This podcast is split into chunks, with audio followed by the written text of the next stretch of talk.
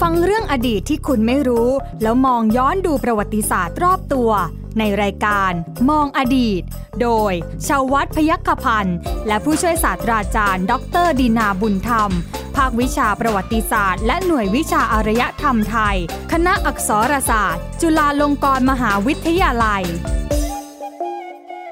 สวัสดีครับ คุณผู้ฟังครับต้อนรับเข้าสู่รายการมองอดีตครับกับผมใหญ่ชวัฒน์พยัคฆพันธ์นะฮะคุณผู้ฟังครับความสัมพันธ์ระหว่างประเทศเกิดขึ้นได้หลายรูปแบบนะครับใช้สัญลักษณ์ได้หลายรูปแบบเช่นเดียวกันนะฮะโดยเฉพาะในเรื่องของการใช้สัญลักษณ์ของประเทศไทยของเรานั่นเองนะครับตั้งแต่ปี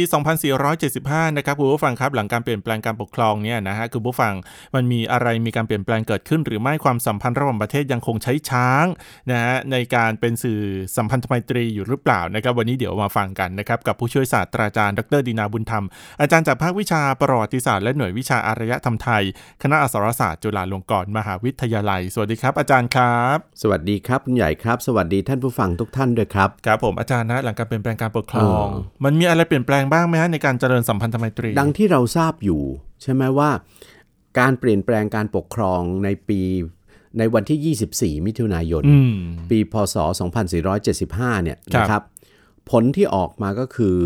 ระบอบการการเมืองการปกครองของประเทศสยาม ครับ ซึ่งต่อไปก็เปลี่ยนเป็นประเทศไทยเนี่ยนะครับเอ่อจะเปลี่ยนจากระบอบที่เรียกว่าสมบูรณาญาสิทธิราชใช่ไหมมาเป็นระบอบรัฐสภา ครับ ใช่ไหมครับ รัฐสภาอันมีพระมหากษัตริย์เป็นประมุข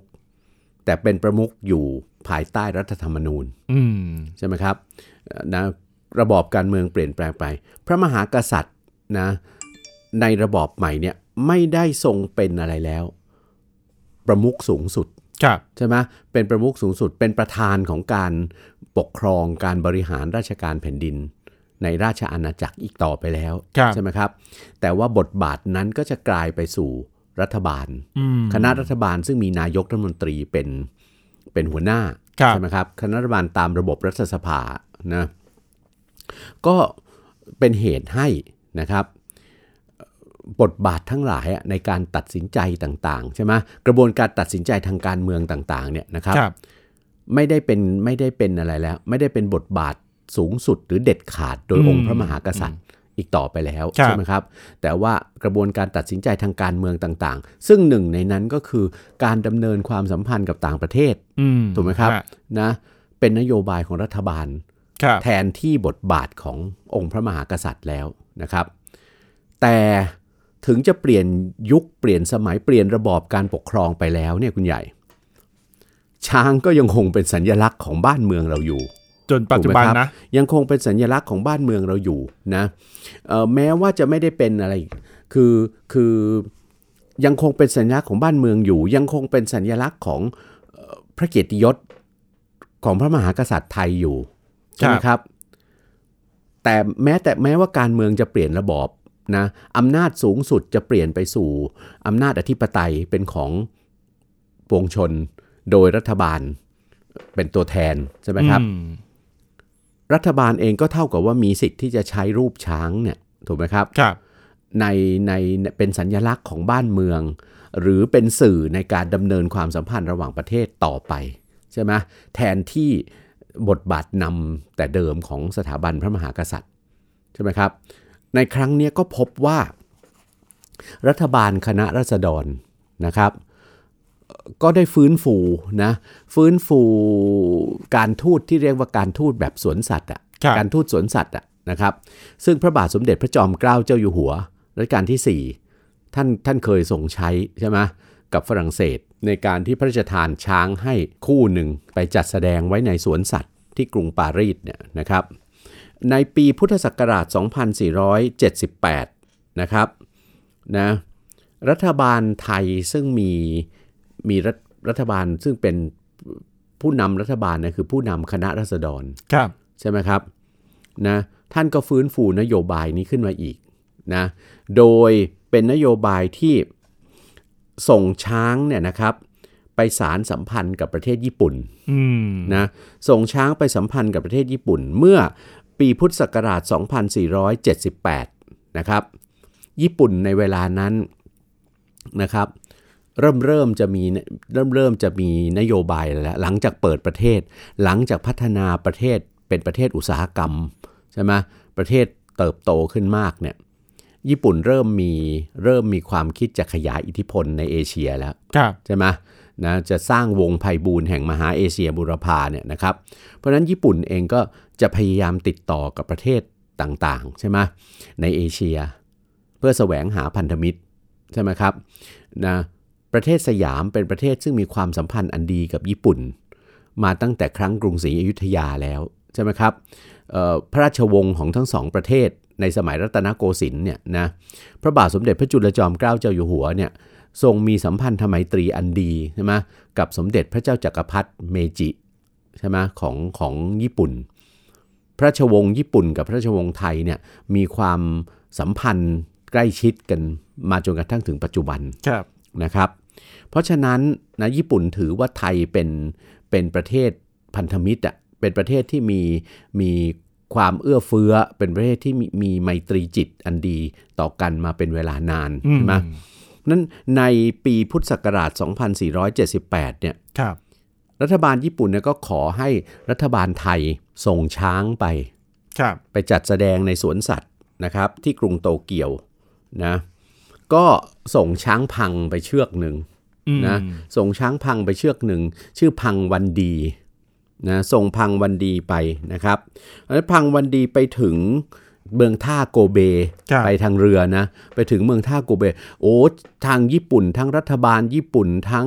ประชาชนชาวญี่ปุ่นตื่นเต้นกันมาก อืม นะปรากฏในข่าวหนังสือพิมพ์ของญี่ปุ่นเนี่ยนะอย่างครึกโครมเลยนะมีการจัดงานเลี้ยงต้อนรับนะการเฉลิมฉลองต้อนรับพังวันดีเนี่ยนะครับ อันนี้คือสิ่งที่เขาไม่เคยเห็นใช่ไหม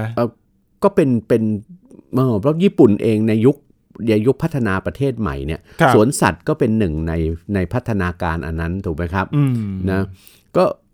เขาก็ตื่นเต้นกันมากกับช้างไทยเนี่ยโดยเฉพาะเด็ก ครับ ๆนะในในข่าวนั้นเนี่ยนะพังวันดีก็ได้รับชื่อใหม่ ชื่อญี่ปุ่น ครับ นะเปลี่ยนเป็นชื่อพังฮานาโกะ อืม นะฮานาโกะนะครับ แล้วก็ได้ได้เป็นเป็นสัตว์ที่เป็นอะไร ได้รับไมตรีจิตจากจากคนญี่ปุ่น โดยเฉพาะจากเด็กๆ ญี่ปุ่นเนี่ยเป็นอย่างดีนะครับ ครับ แต่เป็นที่น่าเสียดายอะนะว่าเอ่อช้างพังวันดีหรือฮานาโกะเนี่ยในเวลาไม่นานหลังจากนั้นก็ป่วยป่วยแล้วก็แล้วก็ล้ม อืม เพราะว่าดินฟ้าอากาศไม่เหมาะสม ช้างพังเอ่อฮานาโกะเชือกนี้นะครับ วันดีเนี่ยนะล้มในช่วงระหว่างสงครามโลกครั้งที่สอง ครับ นะครับในระหว่างที่ญี่ปุ่นต้องเผชิญกับสงครามโลกครั้งที่สองอะไรต่างๆเนี่ยก็ล้มไปหลังจากนั้นใช่ไหมก็เข้าสู่สงครามโลกครั้งที่สองสงครามมหาเอเชียบุรพาซึ่งก็ทราบดีว่าเราก็รัฐบาลจอมพลปพิบูลสงครามเนี่ยท่านก็ลงนามเป็นพันธมิตรกับญี่ปุ่นใช่ไหมครับนะในช่วงในช่วงนั้นแล้วก็ยอมให้ญี่ปุ่นใช้เอ่อพื้นที่ประเทศไทย สำหรับสร้างทางรถไฟผ่านดะผ่านผ่านไปยังอะไร พม่าแล้วก็จะไปโจมตีอาณานิคมอินเดีย ครับ นะของอังกฤษ หลังสงครามโลกครั้งที่สองใช่ไหมญี่ปุ่นตกเป็นฝ่ายแพ้สงครามนะครับ ตกเป็นฝ่ายแพ้สงครามประเทศก็เสียหายอย่างย่อยยับใช่ไหม อืม จากระเบิดปรมาณูนะครับ การฟื้นฟูประเทศญี่ปุ่นเนี่ยมันจะต้องรวมถึงการฟื้นฟูขวัญและกำลังใจของประชาชน ครับ รวมถึงขวัญและกำลังใจของเด็กๆ ที่สูญเสียพ่อแม่จำนวนเด็กๆจำนวนมากนะคุณใหญ่นับพันเลยนะ ที่สูญเสียพ่อแม่ไปจากสงครามโลกครั้งที่สอง อืม นะครับ ฮ นี่ในมาตรการเพื่อบำรุงขวัญของของชาวญี่ปุ่น รวมทั้งเด็กๆ ชาวญี่ปุ่นเนี่ยนะประเทศไทยของเราเองเนี่ยภายหลังสงครามโลกครั้งที่สองเนี่ยนะเอ่อเรารอดตัวก็จริง เพราะว่ามีมีด้วยบทบาทของขบวนการเสรีไทยใช่ไหมเราไม่ถูกปรับสถานะเป็นประเทศผู้แพ้สงครามใช่ไหมเรากลายเป็นฝ่ายตรงข้ามกับญี่ปุ่นไป อืม แต่ขณะเดียวกันด้วยความด้วยสัมพันธไมตรีอันมีมาแต่เนิ่นนานน่ะนะครับ ไม่ใช่แต่เฉพาะในช่วงระหว่างสงครามโลกครั้งที่สองหรอกนะทำให้เราก็เราก็คิดจะช่วยเหลือญี่ปุ่นน่ะ ครับ ใช่ไหมเราก็คิดจะช่วยเหลือญี่ปุ่น โดยเฉพาะในในนโยบายที่ญี่ปุ่นจะต้องปรปลอบขวัญปลอบโยนใช่ไหมเอ่อ คนญี่ปุ่นและเยาและเด็กๆ ญี่ปุ่น อ่า นะครับ ก็มีการเรียกร้องนะขอให้ส่งช้างอะนะไปให้สวนสัตว์ญี่ปุ่น อืม นะในยุคฟื้นฟูประเทศเนี่ยนะเอ่อไปเติมไปเติมเต็มสิ่งที่ขาดนะแล้วก็จะได้เป็นกำลังใจนะให้ความบันเทิงกับเด็กๆอะ อืม นะครับในสวนสัตว์ด้วยนะเพราะฉะนั้นรัฐบาลไทยนะครับ รัฐบาลไทยเนี่ยก็ส่งตัวแทนคือร้อยเอกสมหวังสารศาสตร์นะครับตอนนั้นเนี่ยนะท่านก็เป็นตัวแทนรัฐบาลไทยหาซื้อนะหาซื้อลูกช้างพังอีกละ ช้างเพศเมียนะครับนะได้ลูกช้างพังส่งไปให้นะครับ ส่งไปให้สวนสัตว์นะจะให้ไปจัดแสดงที่สวนสัตว์อูเอโนะนะครับในที่กรุงโตเกียวนะเพื่อเป็นการปลอบขวัญเด็กๆ อืม ญี่ปุ่นนะซึ่งก็อีกเหมือนกัน พอส่งไปก็ก็เป็นที่คลึกโครมมาก เป็นข่าวใหญ่คลึกโครมมากสร้างความปิติยินดีอย่างมากกับชาวญี่ปุ่นนะครับ แล้วก็ช้างพังเชือกนี้เนี่ยนะครับ พอส่งไปนะกลายจะกลายเป็นช้างซึ่งมีความผูกพันกับคนญี่ปุ่นมาเป็นเวลายาวนานมาก อ่า นะก็คือหลังจากยุคฟื้นฟูประเทศนะหลังสงครามโลกครั้งที่สองช้างพังเชือกนี้เนี่ยนะชาวญี่ปุ่นก็โหวตว่าจะให้ชื่ออะไร ครับ สุดท้ายก็ให้ชื่อฮานาโกะ เหมือน อีก กัน เช่นเดียวกัน เพราะฉะนั้นก็เป็นพังฮานาโกะที่สอง ใช่ไหมเป็นพังฮานาโกะตัวที่สองนะครับ ปรากฏว่าฮานาโกะเนี่ยก็เข้ากันได้ฮานาโกะเนี่ยแปลว่า ดอกไม้สีทอง อืม ใช่ไหมนะครับ เป็นเป็นอะไรนะเอ่อแต่เดิมชื่อของชื่อของฮานาโกะที่สองเนี่ยเดิมชื่อพังคชา ครับ เออคชา แล้วก็พอไปถึงญี่ปุ่นใหม่ๆ คนญี่ปุ่นเรียกกันคชาโกะ อืม อยู่พักหนึ่งนะแต่ต่อมามีการโหวตให้เปลี่ยนเป็นฮานาโกะ ครับ ตามชื่อของพังฮานาโกะที่หนึ่งใช่ไหมนะครับ นี้ฮานาโกะเนี่ยเดินทางออกจากเมืองไทยไปในเดือนกันยายนปี 2492 ครับ นะครับปี 2492 นะครับ แล้วก็แต่อย่างไรก็ตามก็น่าเศร้าอยู่นิดหนึงนะคือส่งให้ไปเชือกเดียวอะ ครับ แทนที่จะแทนที่จะให้มีคู่ไปด้วย อืม นะก็แล้วญี่ปุ่นก็ไม่มีนโยบายจะหาหาช้างมาเพิ่มอะให้ให้เป็นคู่ ครับ เป็นเพื่อนฮานาโกะนะแต่อย่างไรก็ตามฮานาโกะเนี่ยมีชีวิตยืนยาว อยู่นานทีเดียวละนะครับ กว่า 60 ปี อืม ที่ไปปฏิบัติหน้าที่ทูตสันทวไมตรีเนี่ย ครับ นะครับในในประเทศญี่ปุ่นเนี่ยนะครับนะเอ่อกว่า 60 ปีที่ฮานาโกะในอยู่ในอยู่ในญี่ปุ่นนะครับ แล้วก็เอ่อชาวญี่ปุ่นเนี่ยรักฮานาโกะมากนะจัดฉลองวันเกิดให้ทุกปี อืม นะจัดฉลองวันเกิดให้ทุกปีมีการทำเค้กจากอะไรจากผักผลไม้อะไรต่างๆเนี่ยนะครับเอ่อเป็นของขวัญให้ฮานาโกะทุกปี นะครับแม้กระทั่งในวันที่ 1 มกราคมปี 2556นะเอ่อทางสวนสัตว์นะก็จัดฉลองวันเกิดครบ 66 ปี ครับ ให้พังฮานาโกะซึ่งในเวลานั้นเนี่ยคนญี่ปุ่นเรียกกันเล่น ๆ ว่าคุณยายฮานาโกะละนะนะครับ แล้วก็ต่อมาเนี่ยนะภายหลังนะครับเอ่อไม่นานหลังจากนั้นไม่นานก็ปรากฏว่า คุณยายฮานาโกะก็เสียชีวิตลง อืม นะในปี 2559นะล้มใช่ไหมพังฮานาโกะก็ล้มในวัยในอายุ 69 ปี ครับ นะโอ้เป็นข่าวใหญ่ทีเดียวเป็นความสูญเสียนะครั้งสำคัญนะครับ แล้วหลังจากนั้นเนี่ยรัฐบาลญี่ปุ่นก็มีการขอนะขอให้ให้รัฐบาลไทยเนี่ยส่งช้างไปไปไปไปแทน อืม พังฮานาโกะซึ่งสิที่เสียชีวิตนะครับแล้วคุณใหญ่เชื่อไหมว่า การส่งช้างไปแทนเนี่ย ครับ นะคุณใหญ่เดาได้ไหมว่าเป็นหน้าที่ของกระทรวงอะไร กระทรวงทรัพย์ จริง ๆ มันควรจะเป็นหน้าที่ของกระทรวงกระทรวงทรัพย์ใช่ไหม ใช่ กระทรวงทรัพยากรธรรมชาติและสิ่งแวดล้อม ใช่อะ ใช่ไหมซึ่งรับผิดชอบเรื่องการดูแลสัตว์ป่าใช่ไหม ใช่ครับ ในเมืองไทยโดยตรง แต่จริง ๆ แล้วกลับเป็นหน้าที่ของกระทรวงพาณิชย์ เอา ไม่ใช่เพราะว่าถือว่าช้างเป็นสินค้า ครับ แต่ว่า มันมีพระราชบัญญัติอยู่ฉบับหนึ่งนะครับ ชื่อพระราชบัญญัติช้างอะ อืม นะซึ่งมีข้อกำหนดอยู่ในพระราชบัญญัติกำหนดข้อกำหนดว่าด้วยเรื่องการส่งช้างออกนอกประเทศอะ ครับ นะครับ ว่าในที่สุดจะกลายเป็นกลายเป็นความรับผิดชอบของกระทรวงพาณิชย์ ไม่ไม่ใช่ นะครับ ความรับผิดชอบขององค์การสวนสัตว์ด้วย เอ่อก็อาจจะด้วยก็อาจจะร่วมกันด้วย แต่ อืม ว่ากระทรวงพาณิชย์เป็นกระทรวงหนึ่งซึ่งถือถือพระราชบัญญัติตัวนี้ อ๋อ โดย ครับ เฉพาะในประเด็นเรื่องของการส่งช้างออกนอกประเทศ ในฐานะที่เป็นอะไรคือเขาเขาเขาตีขลุ่มว่าส่งช้างออกนอกประเทศเนี่ยก็คือ เป็น ช้ สินค้า เป็ ส่งออก ค้าส่งออก อ๋อฮะ คือหมายถึงว่าสวนสัตว์ต่างประเทศเนี่ยจะต้องขอซื้อใช่ไหม ค่ะ อะไรต่างๆ เหล่านั้น แล้ ถึ ว ง ก็ทางกระทรวงพาณิชย์จะต้องจะต้องเป็นผู้รับผิดชอบอะก็ต้องคอยดูว่าเออเนี่ยเพราะเป็นสินค้าที่มีชีวิตถูกไหม อืม เป็นสินค้าที่มีชีวิต แล้วก็เป็นสัญลักษณ์ของประเทศชาติบ้านเมืองมาแต่โบราณด้วยเนี่ยนะครับ นั้นการจะส่งออกไปนอกประเทศเนี่ยก็จะต้องมีการตรวจสอบอย่างรอบคอบใช่ไหมครับนะ ครับ อืม นะฮะไม่เอ่อมันก็ มันก็เป็น เป็น เป็น เป็นสิ่งที่สามารถเจริญสัมพันธไมตรีได้ในช่วงหลัง 2 ปี2 ถูก 2 ต้อง 2 4 ถู 7 กต้อง 5 แล้วหลังจากนั้นมันมีมัมี หลังจาก ไม นั้นเนี่ยนะครับแม้แต่พระบาทสมเด็จพระเจ้าอยู่หัวรัชกาลที่ 9 ครับ นะครับนะเมื่อเสด็จพระราชดำเนินเยือนนานาประเทศเนี่ยนะเอ่ออย่างเป็นทางการเนี่ย ครับ โดยรัฐบาล ซึ่งขณะนั้นมีจอมพลสฤษดิ์ธนรัตน์เป็นนายกรัฐมนตรี อืม รัฐบาลท่านจอมพลสฤษดิ์เนี่ยจัดให้เสด็จพระดำเนินเยือนประเทศต่างๆ ในสหสหรัฐอเมริกา แคนาดา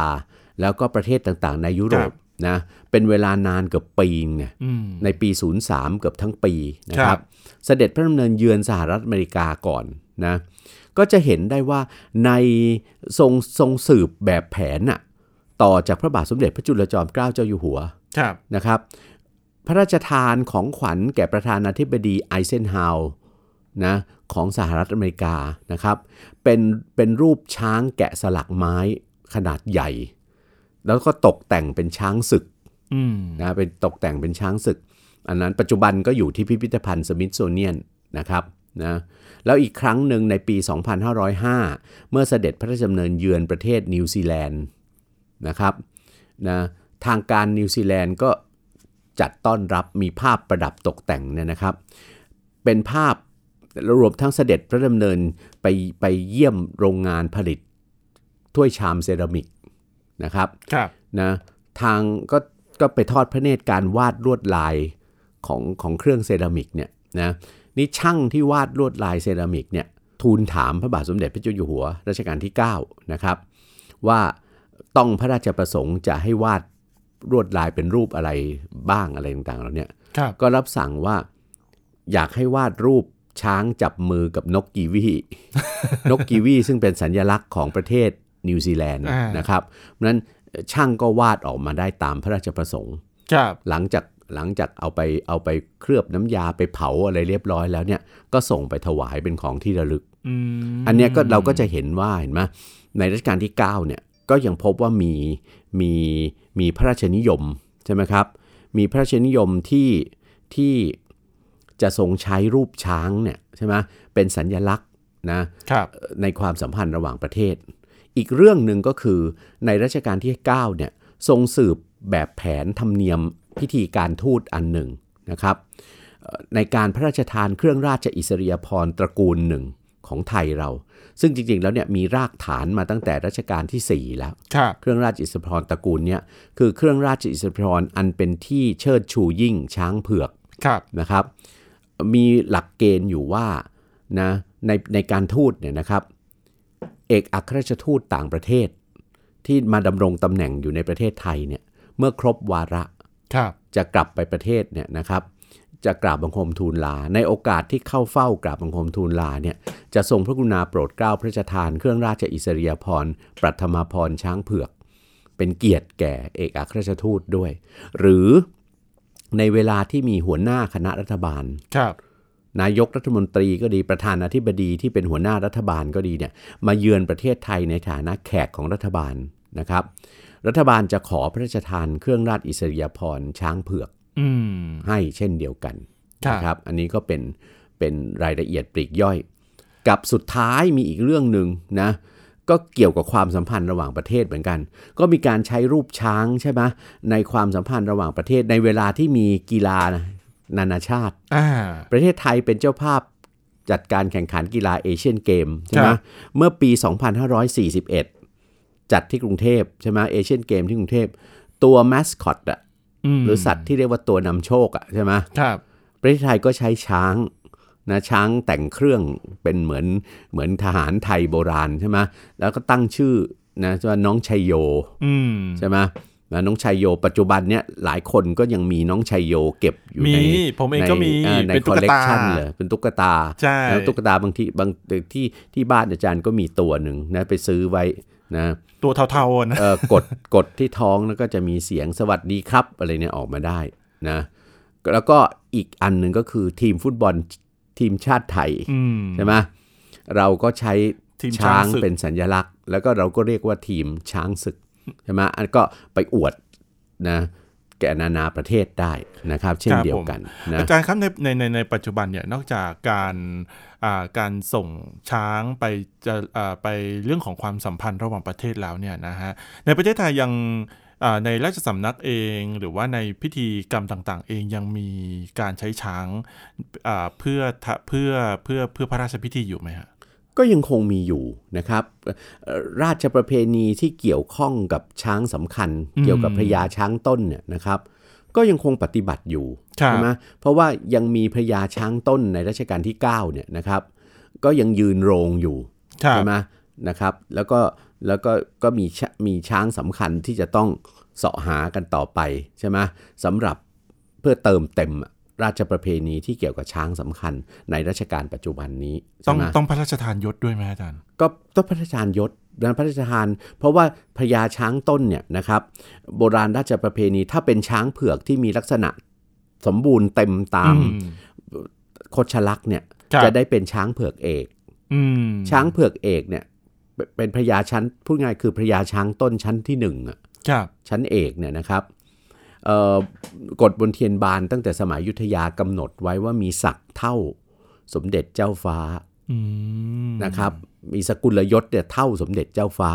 ครับ นะครับนะซึ่งเป็นเป็นอะไรเป็นพระราชโอรสพระราชธิดาในพระมหากษัตริย์ใช่ไหมครับนะเพราะฉะนั้นก็ก็ถือเป็นอะไรเป็นเป็น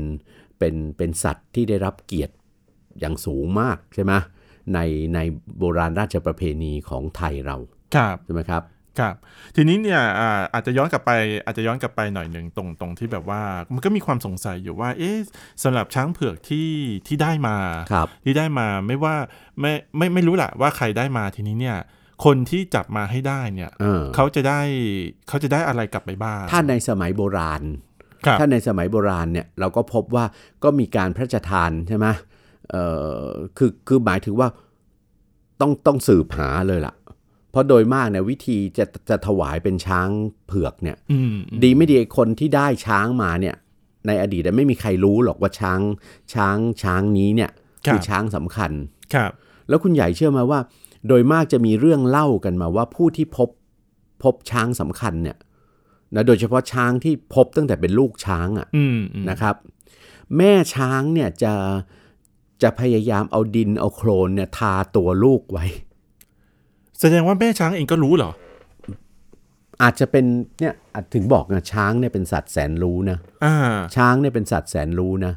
แล้วเขาอาจจะมีสัญชาตญาณของเขาเองอะที่รู้ว่าลูกของเขาเนี่ยมีลักษณะพิเศษ อืม ใช่ไหมเพราะจริงๆ แล้วเนี่ยช้างที่มีลักษณะต้องด้วยตต้องตามตำราโคชลักษณ์เนี่ย ครับ ที่จะเป็นช้างคู่พระบารมีพระเจ้าแผ่นดินเนี่ยต้องเป็นช้างที่มีลักษณะพิเศษอะ อืม คือบางทีถ้าเราดูด้วยตาเนี่ยเรามองเผินๆเราไม่รู้หรอก ต้องผู้ชำนาญการโคชลักษณ์ของราชสำนักส่งไป ครับ ถึงจะดูออก เพราะฉะนั้นแน่นอนชาวบ้านซึ่งอยู่ตามป่าตามเขาเนี่ย แล้วช้างสำคัญเนี่ยจะเจอทางภาคใต้เนี่ยเยอะมากนะครับ บางทีเนี่ยแม่ช้างพาลูกเข้ามาถึงในสวนนะ อืม ในสวนลองกองอะ่ะ อืม ที่ยะลาที่ปัตตานีอะไรอย่างเงี้ย แล้วก็บางทีก็ทิ้งลูกไว้ เหมือนกับเหมือนกับ เออ รู้ว่าลูกเนี่ยมีสัญชาตญาณอ่ะ อ๋อ เหมือ แสดนกับ ง ว่ารู้ว่าเนี่ย ลูกลูกเนี่ยมีลักษณะที่จะเป็นเป็นใช่ไหม เป็นช้างสำคัญของบ้านเมืองได้ อืม ประมาณอย่างก็จะทิ้งกันเอาไว้อย่างเงี้ย ครับ แล้วก็หรือตอนที่ลูกยังเด็กๆอ่ะเขาบอกว่าไปไปพบนะบางทีก็จะเอาโครนเอาอะไรทาตัวลูกไว้ ไม่ให้เหมือนกับไม่ให้ไม่ให้เผยให้เห็นลักษณะสำคัญอะไรประมาณนั้นนะนะครับนะแต่ว่าเขาก็จะพอพอทางในวังส่งเจ้าหน้าที่คดชลักษ์ไปดูเนี่ย ครับ นะบางทีเห็นว่าเป็นช้างสำคัญแล้วเนี่ยใช่ไหมก็ต้องต้องทำไม เป็นเรื่องของทางจังหวัดนั้น อืม พบที่จังหวัดไหนกรมการจังหวัดนั้นก็จะต้องเป็นผู้ทำเรื่องเข้ามากราบบังคมทูลขอน้อมเกล้าวถวาย ครับ นะเป็นช้างสำคัญใช่ไหมก็ตรงเนี้ยก็จะสืบหาละเอาใครเป็นคนเจอใช่ไหมใครเป็นคนเจอก็พระราชทานรางวัล ครับ ใช่ไหมพระราชทานรางวัลพระราชทานเป็นเป็นทรัพย์สินเงินทองในสมัยก่อนเนี่ยก็อาจจะพระราชทานตำแหน่ง อืม ยศถาบรรดาศักดิ์อะไรต่างๆด้วยนะครับ ครับผม นะ อ่ะคุณผู้ฟังครับนี่ก็คือเรื่องราวทั้งหมดของช้างไทยนะฮะคุณผู้ฟังครับที่เอ่อถือเป็นสัตว์คู่บ้านคู่เมืองของไทย แล้วก็มีความสัมพันธ์นะครับโดยเอ่อมีความสำคัญนะฮะโดยเฉพาะเรื่องของความสัมพันธ์กับต่างรัฐต่างประเทศนั่นเองนะครับวันนี้ขอบคุณสำหรับการติดตามนะครับ ผู้ช่วยศาสตราจารย์ดรดินาบุญธรรม แล้วก็ผมใหญ่ชวัฒน์พยกพันธ์ลาคุณผู้ฟังไปก่อนครับ สวัสดีครับ สวัสดีครับ ติดตามรายการได้ที่ www.thaipbspodcast.com แอปพลิเคชัน Thai PBS Podcast หรือฟังผ่านแอปพลิเคชัน Podcast ของ iOS Google Podcast Android Podbean SoundCloud และ Spotify ติดตามความเคลื่อนไหวของรายการและแสดงความคิดเห็น โดยกดถูกใจที่ facebook.com/thaipbspodcast